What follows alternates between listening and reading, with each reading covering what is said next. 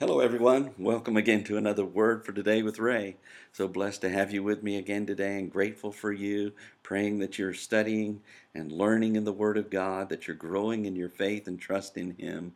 And uh, that's why we always like to go to the Lord in prayer. We want everybody who's hearing this podcast and reading the Word to learn and grow in their relationship with God. So let's go to Him in prayer, if you will.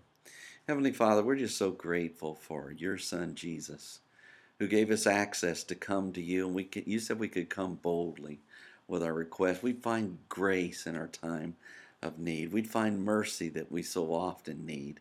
And so, Lord, we ask you today to bless us with your Holy Spirit, to guide us into all truth, to empower us to live according to that truth, and that our lives will be pleasing to you at all times. Lord, we want to align with you.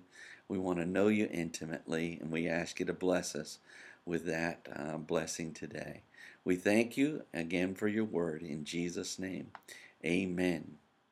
The title to today's lesson is Assembling the Halt, Driven Out, and Afflicted. It's taken from the book of Micah, chapter 4, and verse 6. As Micah the prophet continued his sharing concerning the time of the millennial age when Jesus will rule over the earth, he told of the prosperity and protection that would be provided to those who walk in the name of the Lord our God forever and ever. In chapter 4 and verse 6 of his prophecy, Micah wrote again the Lord assembling and gathering his people back to him again, where we read, In that day, says the Lord, will I assemble her that halts, and I will gather her that is driven out, and her that I have afflicted. The verse begins, In that day, says the Lord, will I assemble her that halts. Micah began in that day, which means a division or period of time, says the Lord, or declares Jehovah or Jehovah, will I assemble, which means gather, receive, or take in her that halts, or limps, or is lame. If we use our imaginations, we can picture the Lord gathering together those who were either born lame, acquired limps, or were made crippled through battle. The verse goes on to say, And I will gather her that is driven out, and her that I have afflicted. Micah went on to say, And I will gather, which means assemble or bring together her that is driven out, which refers to people who were impelled, thrusted, and driven away or banished from their homeland. Micah continued, And her that I have afflicted, which refers to the ones the Lord had displeased, injured, hurt, or broken. Let us be sure to note that this is the Lord who is saying these words, and it is He who will gather the driven out and the people whom He Himself afflicted. While we meditate upon the Lord's words as recorded by Micah, let us direct our attention toward two discoveries we may make in this verse. First, the Lord will be busy assembling and gathering these people who were affected by the overthrow of their country.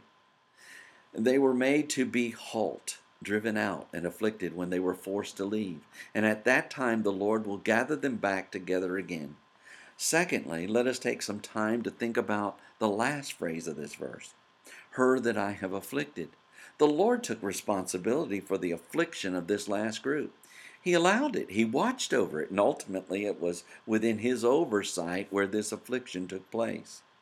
The people, we remember, had forsaken the Lord.